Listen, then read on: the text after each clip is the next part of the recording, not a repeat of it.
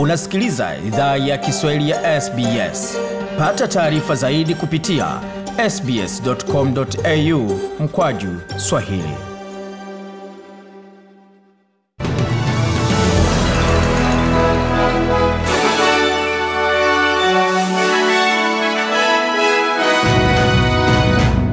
Jambo tena popote ulipo na wasikiza idhaa ya Kiswahili ya SBS kutoka studio zetu za SBS Radio. Hisa hapa ni taarifa kamili ya habari ambayo tumeandalia kutoka studio zetu. Zaidi ya idadi milioni 26 ya Waustralia kwa sasa wamepokea chanjo ya COVID-19. Asilimia 75.8 ya watu wenye zaidi ya miaka 16 wamepokea dozi yao ya kwanza na asilimia 50 ya watu wanaostahiki wamepokea chanjo kamili. Waziri Mkuu Scott Morrison anasisitiza kuwa viongozi wa majimbo wana wajibu wa kufungua mipaka yao wakati asilimia 80 ya umma itakapokuwa imepata chanjo kamili. Waziri wa afya wa shirikisho Greg Hunt kwa upande wake amesema kwamba familia zinastahili kuwa pamoja tena wakati wa Krismasi kwa sababu There should be no barriers to any Australian being able to travel. It will be up hapasali kuwa vizuizi kwa Mwaustralia yote kuweza kusafiri. Itakuwa jukumu la baadhi ya viongozi wa majimbo kufuata mpango wa kitaifa ambao umekubaliwa, ila nina imani kuwa mwishowe viwango vya ulinzi wa chanjo na ubinadamu wetu wa kawaida utakuwa na maana kwamba Waustralia wataweza jumuika na Waustralia wenza mapema iwezekanavyo, alisisitiza Bwana Hunt na baadhi ya wakaaji wa jimbo la New South Wales wataonja uhuru wiki ijayo wakati sehemu ya umma za kuogelea zitakapofunguliwa kuanzia kesho Jumatatu tarehe 27 Septemba. Jimbo hilo limerekodi zaidi ya kesi 960 za COVID-19 pamoja na vifo tisa hii leo.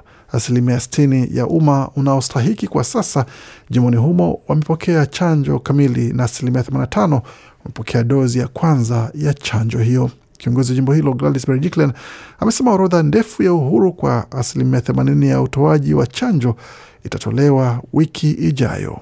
There'll also be a point in time after that where unvaccinated people will be able to Amesema kutakuwa wakati ambapo baadhi ya kiwango cha asilimia 80 ya chanjo kufikiwa, ambapo watu ambao hawajapata chanjo wataweza shiriki katika shughuli hiyo. Ni taarifa tutakayotoa wiki hii kuweka wazi kabisa wakati hatua hizo zitaanza na kutoa uhakika kwa kila mtu. Nadhani jamii itafurahi kwanza kupewa uhakika, pili kujua kuwa tunasalia na wiki chache kufanya vitu tulivyokosa kwa miezi mingi, alisisitiza kiongozi wa jimbo la New South Wales. Na maeneo ya kanda Victoria yatashiriki katika majaribio ishirini ya kuruhusu kumbi kuwahudumia idadi kubwa ya wateja ambao wamepata chanjo kamili. Majaribio ya kanda yatafunika sehemu kama mahoteli, vinyozi, utalii, mashindano ya farasi pamoja na matamasha.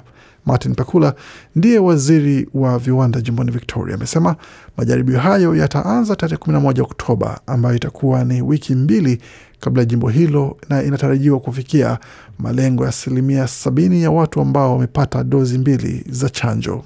We'll be looking at um, how we can best establish someone's uh, vaccination. Tutatazama jinsi tunaweza thibitisha hali ya chanjo ya mtu kama sehemu ya majaribio. Kwa hiyo jinsi data hiyo inaweza jumuishwa ndani ya app ya Service Victoria. Tutatazama mtandao wa Medicare, jinsi vyeti vya chanjo vinaweza patikana kupitia shirika la Services Australia. Thibitisho hizo zote zitazingatiwa kama sehemu ya majaribio, Bwana Pakula alisisitiza. Tukielekea kimataifa ambako Wajerumani milioni 60.4 wapiga kura kuchagua bunge wabunge na chama kitakachokuwa na ridhaa ya kuweka chansela mpya. Wajerumani hii leo wana tarehe 26 Septemba wanapiga kura katika uchaguzi mkuu wenye ushindani mkali kati ya vyama vikuu viwili Social Democratic kinachoongozwa na Olaf Scholz na kile cha muungano wa kihafidhina cha Christian Democratic Union pamoja na Christian Social Union na CDU au CSU kikiongozwa na Armin Laschet. Vituo, vituo vya kupiga kura vilifunguliwa tangu saa mbili asubuhi kwa masaa ya Ujerumani kwenye wilaya zote 296 za Ujerumani ambako wapiga kura hii leo wanachagua wabunge na chama wanachotaka kupiga ama kukipa mamlaka ya kumchagua chansela mpya atakayeongoza nchi hiyo. Na katika makao makuu mjini Berlin, mgombea wa chama cha SPD Olaf Scholz mara baada ya kupiga kura huko Aachen alitoa tamko lake akizungumzia matumaini, na huyo bwana Olaf akiwa ni yule ambaye amerithi wadhifa wa Bi Angela Merkel. Tukiwa na taarifa tunaandalia, tuelekee moja kwa moja hadi barani Afrika ambako mahakama ya kijeshi nchini Somalia Alhamisi imewahukumu raia wawili wa kigeni kwenye itikadi kali kwa kupigana wakiwa upande wa kundi la kigaidi la Al Shabab. Mahakama hiyo mjini Mogadishu imehukumu Darren Anthony Barnes kutoka Uingereza na Ahmad Mustakin bin Abdul Hamid kutoka Malaysia kifungo cha miaka 15 jela kwa kuwa wanachama wa Al Shabab pamoja na kuingia Somalia kinyume cha sheria. Ni raia wa kwanza wa kigeni kwenye wenye itikadi kali kuhukumiwa nchini Somalia kwa sababu ya wanachama wao kwa Al-Shabab, maafisa wa mahakama wamesema. Wakili wao Mohamed Warsame Mohamed amesema wanaume hao walikukanusha wanachama wao katika kundi la Al-Shabab na kudai kwamba walikuja Somalia kutembelea jamaa na marafiki na tukielekea katika sehemu zingine za Afrika hususan katika Afrika Mashariki ambako rais wa Rwanda Paul Kagame amesema vikosi vya serikali yake vitasaidia kuhakikisha hali ya usalama na kujenga tena maeneo ya kaskazini mwa Msumbiji yaliyoharibiwa na waasi wa Kiislamu. Bwana Kagame alisema hayo Ijumaa wakati maafisa wa serikali ya Msumbiji wakianza kuhamasisha raia wa nchi hiyo kurudi makwao katika eneo lenye utajiri wa gesi. Umoja wa Mataifa umeonya juu ya tishio linaloendelea la wanamgambo huko Cabo Delgado ambako vikosi vya Rwanda vinashika doria katika barabara zilizotekelezwa uh, na waasi ambao kwa wakati mmoja walikuwa wanazingira. Waendelea kusikiliza idhaa ya Kiswahili ya SBS hapa, ikiwa ni taarifa ya michezo ambayo tumeandalia kutoka makala ya michezo pamoja na kutoka meza ya michezo hapa jijini tukielekea moja kwa moja kwa upande wa mchezo wa AFL ambao fainali ilichezwa hapo jana ikiwa ni kati ya timu ya Melbourne Demons kwa kichapa dhidi ya Western Bulldogs, mechi ambayo ilikuwa ni katika miaka hamsini na saba katika historia, ambapo ilikuwa ni ukame ukame wa miaka hamsini na saba wa timu ya Melbourne Demons kuweza kupata ushindi, na hatimaye baada ya miaka hamsini na saba vijana wa Melbourne hapo walipata ushindi wa alama zikiwa ni sabini na nne dhidi ya Western Bulldogs katika fainali ambayo ilikuwa ni ya kusisimua mno, mechi ikiisha kwa upande wa Demons alama wakiwa ni mia arobaini wakati Western Bulldogs walijipa alama sitini na sita. Katika hotuba yake ya kukubali ushindi, nahodha wa timu ya Demons Max Gawn aliweza kutoa sifa kwa baadhi ya wachezaji wenza akisema kwamba Everyone in the eastern states that supports the Melbourne Demons, this is for you.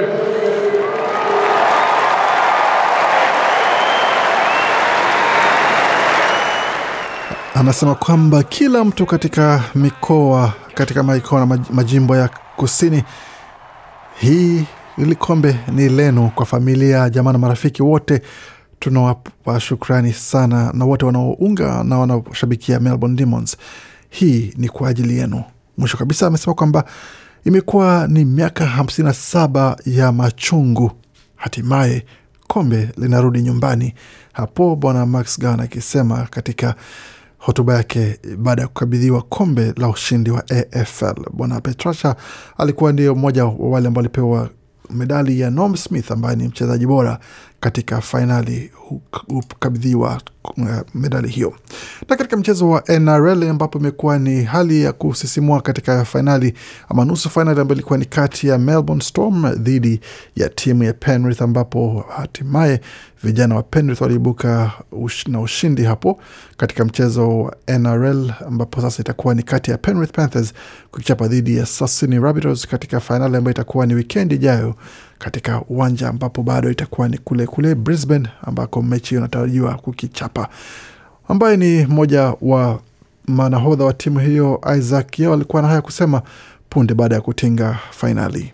I think it's what you've what we've worked for the whole season. Um, so obviously put yourself in a position to be in another one. It's um, yeah, obviously something obviously Amesema hiki ndio kile ambacho tumefanyia kazi msimu mzima, na bila shaka tuweza kujiweka nafasi katika nafasi nzuri pamoja na timu nzima katika nafasi ya kuweza kuingia katika fainali na kuweza kujipa nafasi bora na kusaidia timu yetu. Bila shaka tumechezea timu tim chache, lakini kimsingi hii ni kwa ni nafasi ambayo si kila timu ambayo ina uwezo wa kuweza kuingia katika fainali, na hii sasa ni fursa nzuri ya kuweza kuingia katika fainali hiyo, ambapo wanatarajia mechi itakichapwa hapo Jumamosi dhidi ya Rabbitohs ambao pia wamekuwa na mara kadhaa wameshinda katika fainali hiyo. Tukitazama katika matokeo mengine ambayo amejiri kwa upande wa mchezo wa soka hususan na dimba la EPL ambapo ilikuwa ni hapo alfajiri zamu ya Chelsea kukichapa dhidi ya Man City nyumbani kwao, lakini wageni wakakosa heshima na kuwacharaza wenyeji goli moja kwa sufuri, goli hilo likifungwa na mchezaji kwa jina la Jesus ambaye ni Mbrazil huyo. Vilevile wekundu wa Manchester nao wakapata kichapo cha goli moja kwa sufuri nyumbani kwao kutoka kwa Aston Villa. Leicester City wakachangia magoli mawili kwa dhidi ya Burnley, wakati Everton wakacharaza Norwich City goli mbili kwa sufuri. Katika mechi zingine ambazo natarajiwa na zilishuhudiwa hapo jana ilikuwa ni kati ya Brentford na Liverpool. Wageni hao katika ligi hiyo Brentford wakatoka sare kufungana magoli matatu kwa matatu. Muda usio mrefu itakuwa ni zamu ya Arsenal kuingia dimbani dhidi ya Tottenham ambayo itakuwa ni mida ya saa saba unusu za asubuhi ama alfajiri kama unapenda, wakati Crystal Palace nao itakuwa dimbani mida ya saa kumi na moja alfajiri dhidi ya Brighton. Katika derby ya Kariakoo ambapo ilikuwa ni kati ya Yanga dhidi ya Simba katika mechi ya ngao ya jamii ya kufungua msimu Yanga amepata ushindi wa goli moja kwa sufuri licha ya Simba kuunga miamba mara kadhaa na Yanga kuwa na nafasi za kuongeza ushindi wao, lakini hakuweza kufanikiwa kuongeza goli ingine kwa kwa basi ni mkongomani hapo Fisto kuweza kufunga goli la pekee na kuweza kuwatoa machozi mashabiki wa Yanga ambao wamekuwa katika hali ya maombolezi kwa muda mrefu baada ya kutimuliwa katika klabu bingwa barani Afrika. Basi tuangalie hali ilivyo katika utabiri wa hali hewa kwa sasa, tukianzia katika taarifa za mji wa Adelaide ambapo kwa sasa nyuzi joto pale ni 14.1, tukielekea Brisbane ambako ni 18.3, Canberra zikiwa ni 3.2, Darwin 27.6, tukielekea Hobart kwa sasa nyuzi joto pale ni 6.6, wakati Sydney ni 12.3, Melbourne zikiwa ni nyuzi joto 8 na Perth kwa sasa nyuzi joto pale ni 15.9. Kufikia hapo hatuna la ziada isipokuwa kuwatakia usikivu mwema kokote mnajiunga nasi pamoja na makala mengine ambayo anakuja muda usio mrefu. Basi bakia nasi kwa makala mengine ambayo anakuja muda usio mrefu. Waendelea kusikia Kiswahili ya SBS.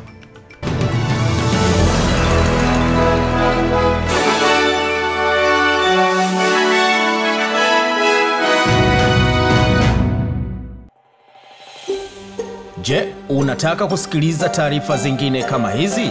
Sikiliza zilizorekodiwa kwenye Apple, Google, Spotify au popote pale unapozipata.